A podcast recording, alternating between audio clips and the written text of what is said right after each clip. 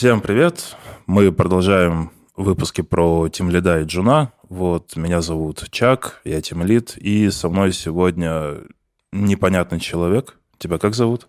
Акыл, я вроде бы backend developer, но я не знаю, Джун ли я или кто еще, может, стажер. Ну, Может... точно, короче, не стажер, однако вот тут такой прикольный пример Джуна на перекосе, вот, который вроде бы уже почти мидл, но местами не мидл. Можешь тогда рассказать, это как получается? То есть это вроде бы четкий грейд формата того, что я и джун, возможно, перерастающий мидла, или я уже, возможно, мидл, который начинающий мидл, и вообще рассказать про то, как тимлид видит и разбирается в формате того, что этот человек является джуном, другое мидлом и третий сеньором. Ну, вообще у любого лида есть только одна валюта, это внимание и время. Вот, ну, то есть время, внимание, оно, по сути, там одно и то же. И э, все просто зависит от того, сколько времени, внимания ты тратишь на человека. Вот, и если ты джун, то тратится очень много времени, потому что у джунов еще э, бывает, что не настроен выгоратор, то есть чувак может просто взять и долбануться просто так, потому что все ново, все стрессово, везде стресс и прочие такие моменты. Вот. И в отличие от тимлида или сеньора еще нет таких вещей, чтобы понимать, стоит по этому поводу переживать или не стоит, потому что жены обычно переживают абсолютно за все. Они всегда в афиге вообще от того, что происходит, вот, и там часто наступают на грабли. Вот. А сеньоры, пока ты наступаешь на грабли, ты можешь сделать еще пару трюков, чтобы наступить на грабли. Вот. По сути, короче, разница такая. Ну и вот, в любом случае, э, время, внимание и прочие такие моменты, это вот та штука, которая там платит тимлит при взаимоотношении с джинами.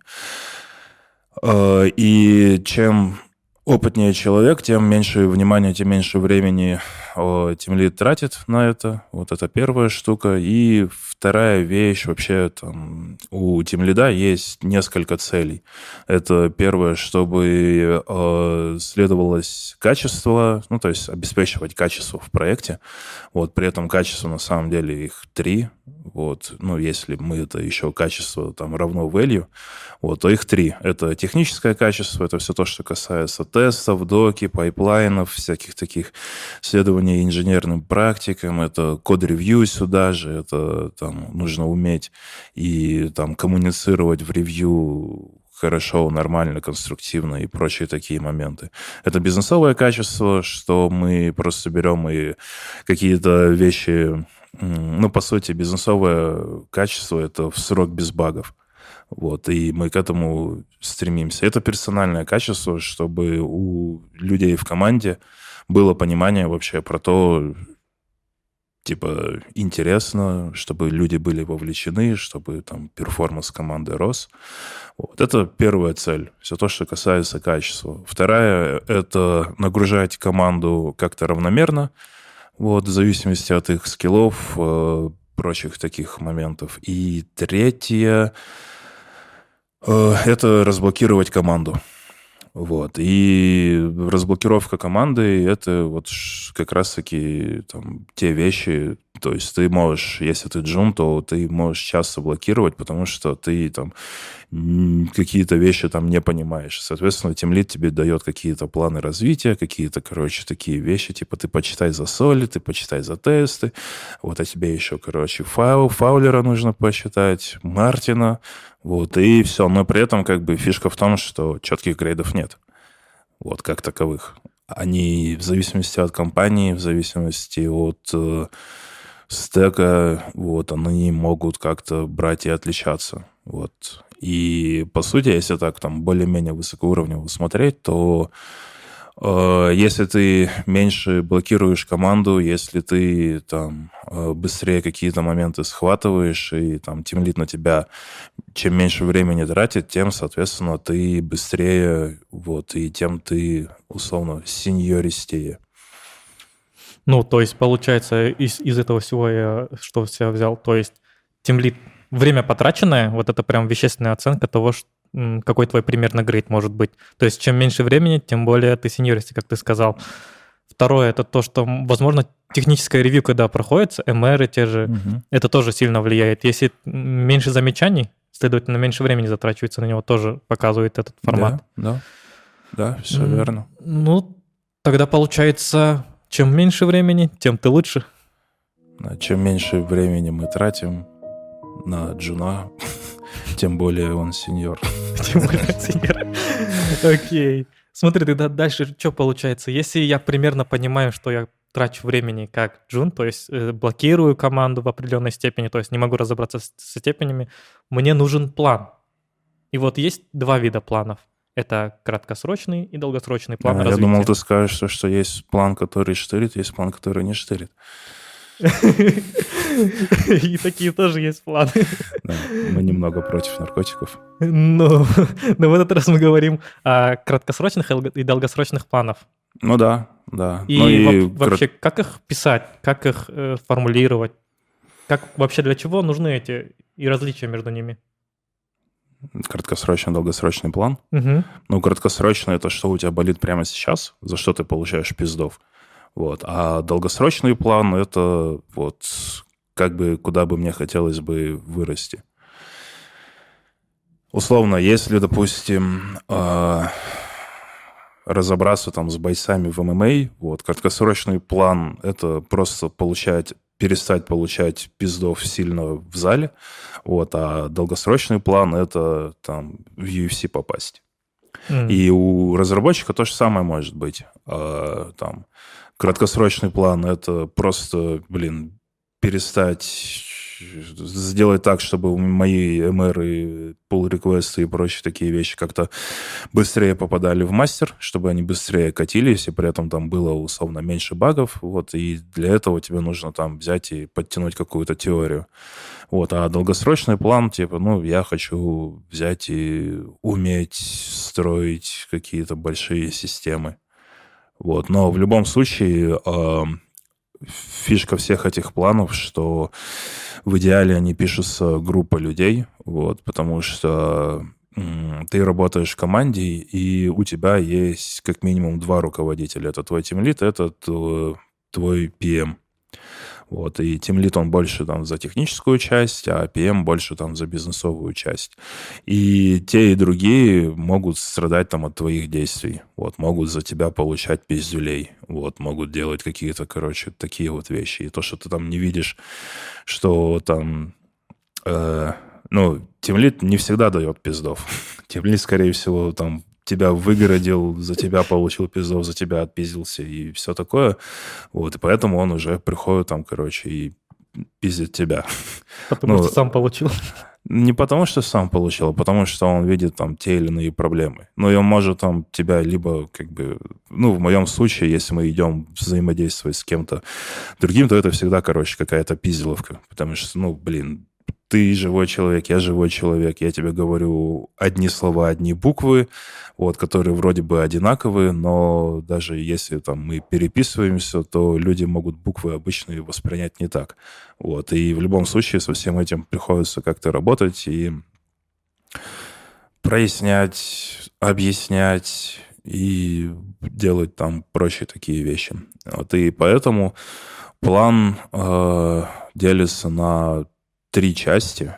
Это все то, что выдает тебе фидбэк вот тимлит и менеджер.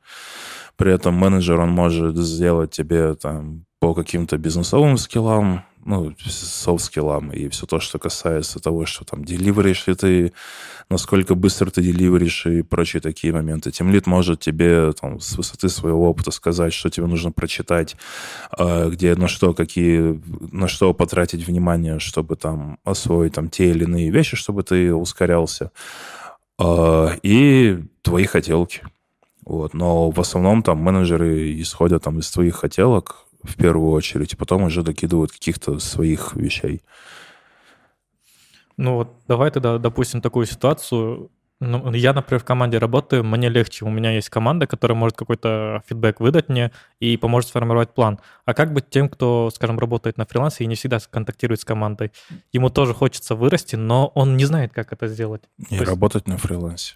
не работать. В, на фрилансе нет развития как такового.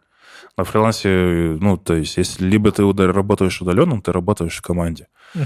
Вот, и чаще всего там фриланс это не про развитие в целом. Ты развиваешься куда больше в команде. А на фрилансе ты просто там чему-то научился и просто постоянно пытаешься переиспользовать этот опыт и как-то получать за это деньги.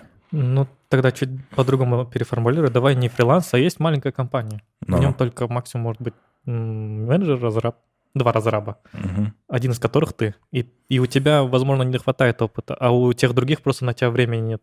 Тоже как быть с этим? Тебе хочется развиваться, ты хочешь расти, ты хочешь получать больше денег, то есть твоя мотивация для того, чтобы расти, в основном происходит из того, что ты хочешь больше денег. Как, как угу. быть в таком случае тоже? Ну, наседать на них, если есть тимлит, если есть менеджер, то э, получать обратную связь вот, от них, и исходя там, ну, прояснять для себя в первую очередь, чтобы там обратная связь была понятна тебе. И как-то брать и стараться эти вещи закрывать. Ну, условно, там, ты подходишь к менеджеру и говоришь, слушай, там, ну, давай ты попробуй как-то оценить мою работу. Давай потратим этот час, и в течение там часу мы пообщаемся. Если менеджер никак не идет, вот, и там в течение месяца вы, ты, короче, ходишь за ним и все остальное, вот, то, ну, точнее, не в течение месяца, а сейчас квартал. Вот, если в течение квартала там тебе фидбэк нет, э, не выдали, то идешь выше. Как один из вариантов. Если выше там ситуация не меняется, то стоит задуматься, твое ли это место работы или нет. Угу. Тогда, по сути, продолжаю эту тему в формате того, что, например, у меня есть много еще чего неизведанного. То есть я до своего потолка еще не дорос. А вот как было с тобой, когда ты до своего потолка дорос, не знал, куда развиваться? Тебе нужен был какой-то план. Я, Или не было Я плана? не дорос до своего потолка еще. Не, у тебя же были моменты, когда ты вот думал, все, я дошел до какого-то ну, потолок стеклянный чаще всего. Угу. И ты просто берешь и меняешь как, как, какую-то вещь. То есть всегда есть два варианта, куда расти. Либо вширь, либо вглубь. Вот. Вширь — это становиться фуллстеком. Вот это человек, который одинаково хренов во всем своем стеке. Вот. И вторая вещь — это там расти вглубь какую-то. То есть в любом случае там настоящих фуллстеков не бывает, и ты тебя перекашивает в, какой-то, в какую-то одну сторону. То есть либо в бэкэнд, либо во фронтенд. Вот. И ты как, как за двумя зайцами погнался, в итоге не От обоих пиздов получил. Да. Вот, и ну, и сама по себе область, она там тоже большая. Если ты, допустим, уже дорос до сеньора, представим это на минуточку, то у тебя есть два варианта, куда расти дальше. Либо ты растешь вглубь в архитекторы, принципалы и прочие такие моменты, и, по сути, ты начинаешь лидить больше технологий, этот э, технологический стек и прочие моменты. Это первое. И второе, ты Э, можешь расти в тим лида, вот, начинать менеджить людей, э, работать с ними. И как бы это там не промоушен, это просто ты получаешь новые скиллы, новую ответственность и прочее, прочее, прочее. И когда, допустим, ты переходишь в тим лиды, то ты становишься джуниором в менеджменте. То есть mm. ты сеньор в технологиях, джуниор в менеджменте. И как бы вот тут забавные моменты. И там неважно, насколько ты сеньор, то ты всегда можешь оказаться джуном. В другой сфере, да? Ну, либо в другой сфере, либо в другой области, либо там в любом другом там бизнесовом домене. Вот. То есть ты хорошо понял там какой-то e-commerce, вот, а потом ты переходишь, допустим, в финтех, тебе это тоже просто, а потом ты берешь и переходишь совершенно в другую область, например, там, ну, не знаю, в что-то, во что-то сетевое, вот, либо, ну, то есть тебе нужно писать какие-то сетевые сервисы, вот, там, либо трафик анализировать, либо еще что-то. Но вот тут тоже более-менее норма. Если ты, допустим, берешь и переходишь в околонаучные вещи, то там ты прям стопудово станешь джуном. Сам по Да- даже, наверное, чутка стажом, если ты вообще не шаришь про это. Ну, да. Особенно если у тебя там какого-то околонаучного образования не было, типа хорошего фундамента в математике или в химии, физике, то да, там, если ты не в физмате учился, то те- тебе понять нужно будет больше времени, чем тому, кто учился. Мгм. Меня вот заинтересовал момент, смотри, есть два момента, когда ты до сеньориства дорастаешь, это идти в архитектурную и или идти в софт, софт, то есть это тем лидер. Э, Тот Да. момент расскажи про архитектуру вообще, как она, какая она бывает, как ее видеть, как с ней работать, как ее почувствовать, можно сказать. Ну, архитектура это то же самое, что код, только чуть-чуть выше. Ты э, начинаешь оперировать не классами, функциями, а в целом сервисами. Вот. А по сути это та же самая программа, просто она разбита. То есть просто идет какой-то пример с физики, даже можно сказать, со- соединение, и все равно это тот же объект с такими же свойствами. Ну да. Ну, блин, в тех же самых микросервисах, если ты разбиваешь монолит на микросервисы, у тебя получаются абсолютно все те же самые связи, как оно было бы внутри монолита с классами, только ты добавляешь там сетевое latency на взаимодействие. М. Про... И с архитектурой там тоже есть некоторые моменты, которые там следует учитывать.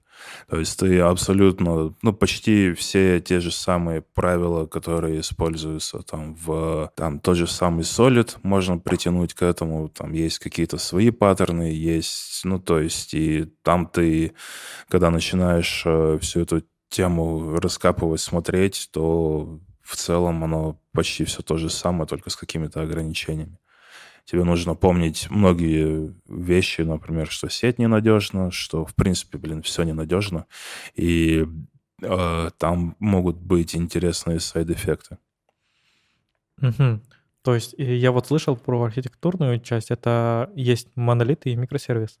Вот в таком случае, смотри, на каком Есть этапе... Не только монолиты и Ну, микросервисы. Есть и- еще event sourcing, есть CQRS, есть еще Onion, э, архитектура. Это из самого простого, который я смотрел. И вот в каком этапе разработки самого приложения ты понимаешь, что тебе нужно монолит или микросервис? Или вообще это на за- зачаточном состоянии все это осознается? Ну, в любой непонятной ситуации пили монолит. Вот, и чаще всего там люди так и делают. Потому что есть, большая, э, есть большой риск того, что ты получишь распределенный монолит. Вот, по сути, это тот же самый монолит, только вот он по, по сети общается между собой, что, в принципе, такое себе. Вот, и там ты деплоишь, что-то где-то завалилось, и весь сервис упал так же, как это было бы при монолите. То есть э, очень сильная завязка друг на дружке получается. Ну да, да, это распределенный монолит. И поэтому там, если ты не можешь сразу разбить на микросервисы, вот, а разбиение на микросервисы в целом, там есть свои техники, паттерны, вот, что такое хороший микросервис. А Если ты этого не можешь сделать прямо на старте проекта, то ты начинаешь писать монолит. С одной стороны, уже стало более понятно то, что реально в любой непонятной ситуации легче написать монолит, чем пытаться переоптимизировать и разбить это все на какие-то сервисы. С этим вопросом, в принципе, я уже более-менее так разобрался. Меня больше интересует еще такой момент, то что вообще нужна ли математика в программировании для, скажем, моей сферы, то есть бэкэнд? Для чего она нужна, например? Но даже Или если ты не знаешь это? математику, ты в любом случае занимаешься математикой. Ну, это я примерно понимаю, но это такой, скажем, такой супер базовый уровень, то есть э, в любом коде ты что-то суммируешь, что-то вычитаешь. Ты про эту математику имеешь да? Нет. Ну, математика, в принципе, а- она описывает весь наш мир. На минуточку. И поэтому тут, смотря там, о какой математике ты имеешь в виду. Ну, Ну, давай, что для тебя математика? давай. Есть базовая математика. Ну, я сейчас имею в виду не совсем базовую математику, а более Базовая такую... математика это какая? Это математика, которая преподается в школах, да, арифметика. Где, где, где у нас есть цифры? Ну, когда мы считаем деньги, к примеру, Ну, это Ну, арифметика. да. Хорошо. Вот. Ты математику про ту, где буквы и нет цифр? Да, математика про то, где есть только буквы. Вот та же вышматика, аналитическая геометрия, к примеру. Там ты как-то цифры получаешь из букв, и ты такой, Такое ну, бывает? до поры до времени оно тебя может догнать. В целом, как бы, если ты просто там пишешь код, то у тебя в основном работает какая-то арифметика и все. Но если ты вдруг начинаешь делать какие-то сложные финансовые вещи, то там математика может быть чуть-чуть посложнее. Вот. Но в целом, как бы, математика нужна больше в дата сайенсе, в машин learning, и то там матстат и дискретка по большей части. Вот. А в каких-то других вещах, ну, наступит пора, когда тебе понадобится математика, но первые там 2-3 года жизни можно вполне себе там жить и не заморачиваться. Или пока там ты не начнешь считать, точнее, читать графики нагрузки и как-то, короче, их строить между собой. Вот, и понимать, что, как оно все ведет себя, вот, то на, этот, на этом моменте потребуется математика. Это что-то было последние слова на синерском. Есть какие-то графики, как-то считать. И ты такой, what? Ну, это типа немного на девопсе, на девопсовском. Ну, э, смотри, ты же код деплоишь, Мгм. вот, и код попадает в прод, и в проде нужно понимать, там, как в целом ведет себя система. И ты смотришь там разные графики. Графики нагрузки, графики там количество пятисотых, там какие-то ошибки и прочее, прочее, прочее. И ты анализируешь там много разных метрик. И вот тут как раз-таки нужна будет математика, чтобы построить там какие-то связи между какими-то э, метриками. Например, ты хочешь на одной и той же борде видеть в целом влияние там на нагрузку вот от пятисотых. Ну, То есть и как-то, короче, смотреть. И ты вот смотришь, что, что вот оно либо вверх идет, либо вниз. Вот. Либо ты э, хочешь посчитать, допустим, РПС. И как выглядит там РПС, это за количество запросов в секунду. И как оно в целом виде, в это выглядит. У тебя есть просто один счетчик, Мгм. который постоянно растет. И там э, выглядит просто там количество, отметка по времени и текущее состояние счетчика. И вот это вот расчет там количество времени там и там RPM, RPS, оно рассчитывается просто там благодаря тому, что ты берешь там пару формул, применяешь из этого, из матанализа. И встраиваешь красивую формочку, которая... Ну да, и ты видишь красивый, короче, график по загрузке там количества этого запросов в секунду. Мгм. Но это вот просто у тебя есть счетчик с отметкой по времени, и ты его используя, берешь и строишь этот график. Как в школе, только на компьютере. Ну да. И типа мне говорили, что математика мне в жизни пригодится, блин, что-то я не вижу. Вот, и как бы вот, да, обычная математика. Ну, наверное, так и есть. Просто иногда ты, наверное, не осознаешь то, что ты используешь математику, используя математику. Ну да. Э, Вот тогда такой. Я часто слышал, и даже недавно видео смотрел про спортивное программирование. Что ты вообще об этом думаешь? Э, Всякие олимпиады про, скажем так, алгоритмам, которые проводятся в формате спортивного программирования. Вообще нужно ли оно разработчику, не- независимо какому? Бэкэнд, фронтенд, там, или мобильщику? Хз. А сам пробовал? Ну, я в Олимпиадах участвовал, это было прикольно, вот, но не скажу, что я хочу, короче, к этому вернуться. Там часто ты, блин, из говна и палок просто пытаешься решить задачу, и все. И там спортивное программирование, это, то есть, если человек хорошо решает Олимпиады, это человек, который хорошо решает Олимпиады. Вот, если э, человек, который пишет хорошо код, вот, это человек, который пишет хорошо код, и они могут не пересекаться между собой. То есть часто приходится олимпиадников э, брать и там, учить тому, что, блин, да ты заебал, блядь, x, y переменные называть. Вот, и типа, ну назови ты нормально по-братски. Или там еще какие-то вещи там на этапе ревью может быть достаточно сложно, если человек там отдельно не читал какие-то а, темы. Ну и так же, как это, код математиков или код э, других э, людей там читать тоже бывает достаточно сложно, потому что, ну вот, есть у меня один знакомый, uh-huh. который долгое время писал на C, занимался микроэлектроникой, и вот у него любой код выглядит как код на C. Неважно там, блин, если я читаю код, можно даже там, просто, короче, не говорить мне, что это его код, вот, и скинуть там мне просто pull request, вот сразу видно то, что, блин, вот что так, короче, вот, блин, это стопудово он. Какой-то характерный, да, этот? Ну, да, и человек просто там привык к каким-то таким вещам, он потихоньку это, от этого там может избавляться, но в любом случае ты Прикольно. Вроде питон, читаешь код на питоне, запускаешься питон, а выглядит он как код на C. Ну и там у сишников же свои там виды комментариев, вот, и часто там не по питонячему это идет. И прикольно там наблюдать просто даже за людьми, которые там... Вот питонисты на Go, когда переходят, у них часто, типа, они называют self. Вот везде, короче, self, self, self.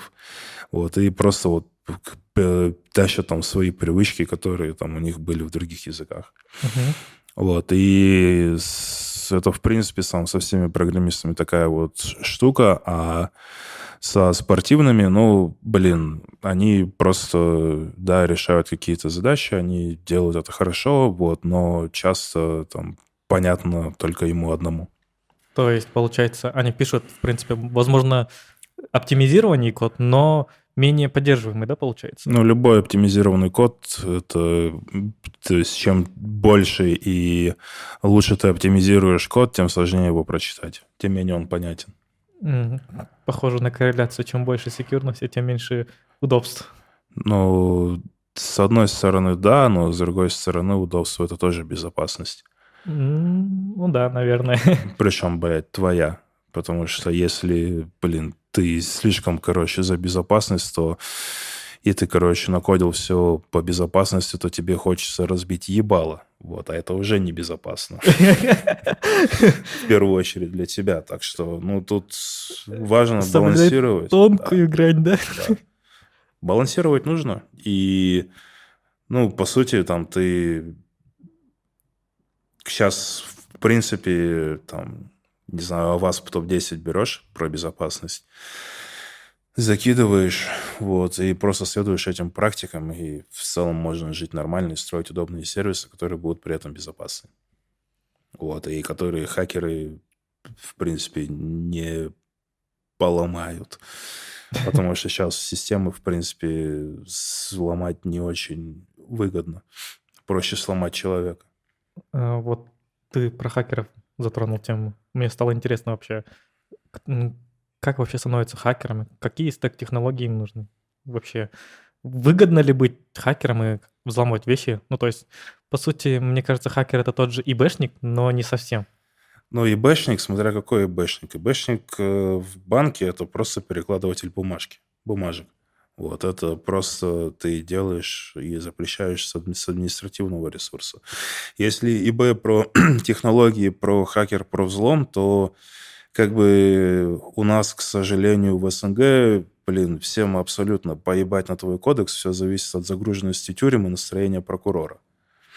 Вот, и поэтому там, если ты идешь в эту тему, то все достаточно интересно. И, по сути, есть же несколько шляпочников. Это черные Black Hat, это серые и это белые. Вот если ты, допустим, этический хакер, то есть ты нашел уязвимость, зарепортил, вот, рассказал о ней, вот, получил там свое вознаграждение, то это одна тема. Вот. И как бы в любом случае есть же еще там ИБ, которые занимаются пентестингом, и в любом случае вся эта штука, она интересна, потому что тебе приходится учитывать много вещей, и тебе, по сути, нужно взять и попасть в систему. Вот, и ты должен знать, опять же, почти все те вещи, которые ты знаешь по программированию, типа сети, как работает ВМ, блин, э, как работает там твой интерпретатор, как и при этом приходится знать там куда больше вещей. Вот. Но в целом там уязвимости, они тоже там плюс-минус все одинаковые. Вот PHP, скорее всего, придумывали для того, чтобы облегчить SQL-инъекции. Да, я слышал такое, по-моему, даже сталкивался несколько раз. Ну вот, и там, соответственно, там есть э, несколько вещей, несколько уязвимостей. Вот топ-топ — это там раскрытие пути, это э, include файлов, это еще какие-то вещи, и все. Но как бы с, с этими чуваками такая же вещь, что и со спортиками в программировании тоже, типа, ну, они автоматизируют, им абсолютно поебать, скорее всего, в большинстве случаев, типа, блин, просто скрипт нахерачил. То есть, если ты, блин, не знаю, откроешь, скачаешь любой эксплойт, тебе все станет понятно, блин, типа, как они пишут код. Вот. И с точки зрения написания кода, это вот у них все печально. Но с точки зрения там эксплуатирования уязвимости и прочих таких вещей, это просто немного другой формат мозга. Угу. То есть не каждый разработчик выживет как хакер, или как сказать? Ну, То это есть... зависит от разработчика. Есть у меня один чувак, который сначала тестил, а потом решил по-другому тестить. В обратную сторону ломая, да? Ну да. Ну и, скорее всего, тут больше не про разработку, а про... Ты можешь, короче, это... Вот как, как, как эти джедаи, ситхи и прочее. Вот, по сути, ситхи и джедаи — это вот там разработчики и хакеры, короче, и там, ну, неважно, то есть просто два лагеря, и кого-то может просто брать и перетягивать из одного лагеря в другой. Хорошая аналогия. Ну, я иногда там CTF решаю, и это прикольно. Ну, просто, просто подумать и проверить там широту своих взглядов, широту твоего, там, твоих познаний позволяет просто посмотреть со стороны, да? Да, mm-hmm. да. Просто, типа, если ты начинаешь там, ну, то есть, если даже просто проходишь CTF, то тебе нужно знать и сети, уметь делать какие-то, короче, вещи, вот, и э, тебе нужно знать Linux, тебе нужно знать в целом там про программирование языки, и там достаточно широкий набор знаний. А еще там немного другой подход, когда ты просто начинаешь брать и брутфорсить. Перебор, да, вот эти? Да, да. Mm. Ну, не пароли, а там типа решений. То есть ты очень быстро выдвигаешь гипотезу, проверяешь ее, и все, погнали.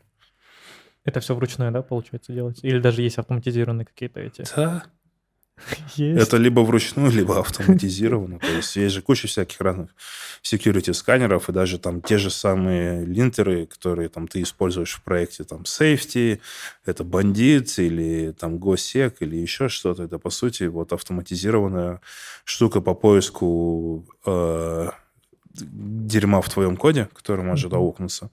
Вот, а у них есть, соответственно, другие инструменты. Есть там просто Обратный сканер, сканеры, сканеры, да, по... Ну, то есть их... Ну, то есть есть, вот, допустим, SQL Map, э, его можно использовать для двух вещей. Либо для защиты, либо для атаки. Универсальный инструмент. Вот, и, по сути, safety тоже можно использовать либо для защиты, либо для атаки. Угу. То есть ты взял, про- проверил сразу, ну, то есть получил доступ к коду, блин, прогнался через safety, узнал, какие зависимости, и, типа, все понятно и там можно просто взять пару эксплойтов, вы, вы, вы, выкачать, короче, и все. Начинать работать. Да. Окей, хакеры, по сути, это сообщество. Вот давай про сообщество поговорим. Вообще, есть разные сообщества в эти, то есть те же бэкэнд сообщества питоновские, потом хакерское mm-hmm. сообщество. И вообще, э, зачем нужно это вовлечение в сообщество, например, мне, как джуну, или вообще другому человеку? Нужно ли это вовлечение? Понятия не имею. Ну, ну, типа, люди объединяются в группы и что-то там месят. Вот, питонисты месят питон. Вот. И, и все. Тебе помогало какое-то вовлечение в сообщество в каких-либо ну, твоих в сообществах, в сообществах хорошо искать ответы на твои вопросы. Угу. То есть, если вдруг ты взял там и никто, короче, не может ответить на твой вопрос внутри компании, ты идешь в сообщество и спрашиваешь. Ну, вот, допустим, э, ты кодил на Django, потом э, умеешь пользоваться там джанговской ORM, и вот тебе все более-менее понятно, вот ты берешь потом какой-то инструмент типа SQL алхимии, если ты кодишь на питоне. Вот ты SQL алхимию взял, а типа как пользоваться-то ей? Вот. И у тебя начинает ломаться мозг, ты спрашиваешь внутри компании, вот, тебе дали какие-то, короче, советы, но ты в любом случае там не понимаешь, начинаешь задавать вопросы, и э, все. Потом и... приходишь в какое-то сообщество, или, допустим, ты используешь стек каких-то ребят, столкнулся с какой-то проблемой, в документации ответа не нашел, вот, а как бы у тебя нет компетенции внутри команды, кто бы шарил за этот сервис. Угу. И ты просто идешь к ним и задаешь вопрос. Угу. Ну, допустим, э, есть Кратос от Ари. Угу. Вот. И ты просто идешь к ним в сообщество задавать вопросы по их же сервису. Вот угу. если ты его рассматриваешь. Ну и типа вот ты ответил на свои вопросы и потом пошел к ним в сообщество.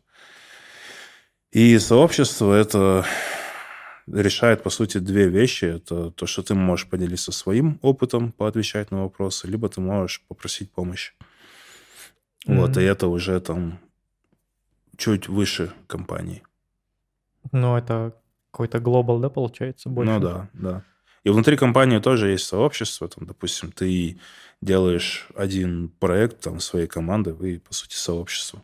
Mm. Разные уровни, получается.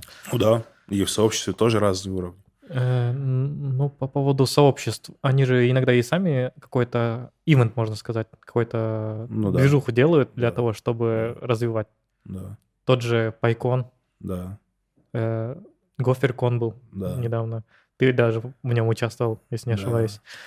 Да. И вот они, им это выгодно, да? Ну, то есть сообщества сами хотят продвигать это или ими что-то движет для этого? Для того, чтобы, скажем так, Ну, это может либо, либо что-то движет, вот, либо они хотят с этого поиметь бабок. А то есть это, ну, то есть в любом случае ими что-то движет, и либо это для развития сообщества, вот, позакрывая какие-то цели, либо это заработок денег. Mm. Если мы говорим про конференции из какого-то сообщества. Сообщество. Надо да. Ну, то есть организаторы делают конференцию для того, чтобы выйти хотя бы в ноль, либо в идеале там заработать денег, а посетители приходят, чтобы там посмотреть, послушать опыт и там вообще понять, кто что делает. Это ты просто берешь и выходишь там из своего привычного э, кокона, в котором ты варишься. Угу. Вот и как ты выходишь. Э, давай чуть более расширенно раскроем эту тему. Смотри, ты выступал несколько раз в разных сообществах, да. тех же ГДГ, тот да. же Гоферкон. Да. И э, нужно ли, вот, скажем так, помогает ли это для развития своих навыков в итоге? Да. Ну, ты, когда готовишь доклад, ты в любом случае пытаешься раскрыть эту тему, вот, и ты можешь даже чуть-чуть поресерчить. Uh-huh. Вот, и это первое. Второе, там, готовить любой первый доклад, это достаточно сложная тема, потому что там куча стресса, куча непоняток, куча вещей там каких-то, и ты в целом как бы качаешь свои навыки просто разговорения на толпу. Вот, и учитывая, что большая часть была там на, в офлайне, то в целом выступать на сцене это достаточно стрессовая тема, и ты как бы в любом случае там прокачиваешь те или иные навыки. Это первое. И второе, там, в целом, а, выступления и рассказы – это хорошая тема, чтобы научиться формулировать свои мысли, чтобы они были понятны другим людям. Поставил задачу, и никто не понял. Ну да. Пошел конференцию выступать, чтобы тебя поняли. Да, и э, это, короче, ну, то, что касается там в целом твоего развития. Вот. Ну, то есть ты можешь лучше понять тему, это первое. Ты можешь прокачать свои скиллы говорения ртом. Вот. И третье, ты можешь получить обратную связь на то, что ты сделал. Потому что, ну, тебя могут очень классно взять и разъебать на конференции, когда ты стоишь на сцене, и задать какой-то интересный вопрос или просто там сказать, что вы все сделали печально, плохо. Мягко сказано даже. Вот, и э, в целом там много таких вещей. Это, это, в общем, интересно, но страшно. И непонятно. Как-нибудь надо попробовать. Ты же выступал, по-моему, это на каком-то ивенте. Да, но это такое небольшое... Это в онлайне, по-моему, было. Да, в онлайне было и небольшое. в онлайне чуть-чуть попроще, с одной стороны. С другой стороны, если ты начинал с офлайна, то ты чем больше выступаешь, тем больше ты э, учишься взаимодействовать там с аудиторией и там где-то брать, закидывать шутки, где-то это, ты сканируешь аудиторию, а тут у тебя, блин, нет обратной связи, ты такой просто, блин, говоришь, вот говоришь, говоришь, монотонно. говоришь, да, монотонно, и все. Ну, поэтому, допустим, блин, вы, вы записывать видосы, подкасты проще вдвоем. Ну, чтоб хотя бы над кем-нибудь поржать, да? Ну, да. ну, у меня с вопросами, в принципе, все. Ты мне пояснил за мои мысли, за то, что... Пояснил за мысли. Пояснил за мысли. Поймал за МР. И поймал за МР. Бывало такое. Пишите вопросы в комментариях. Побольше вопросов. Да, задавайте их, и мы их будем использовать, отвечать в следующих выпусках. Вот, подписывайтесь, ставьте лайки. Хуё мое. Всем пока. И так далее.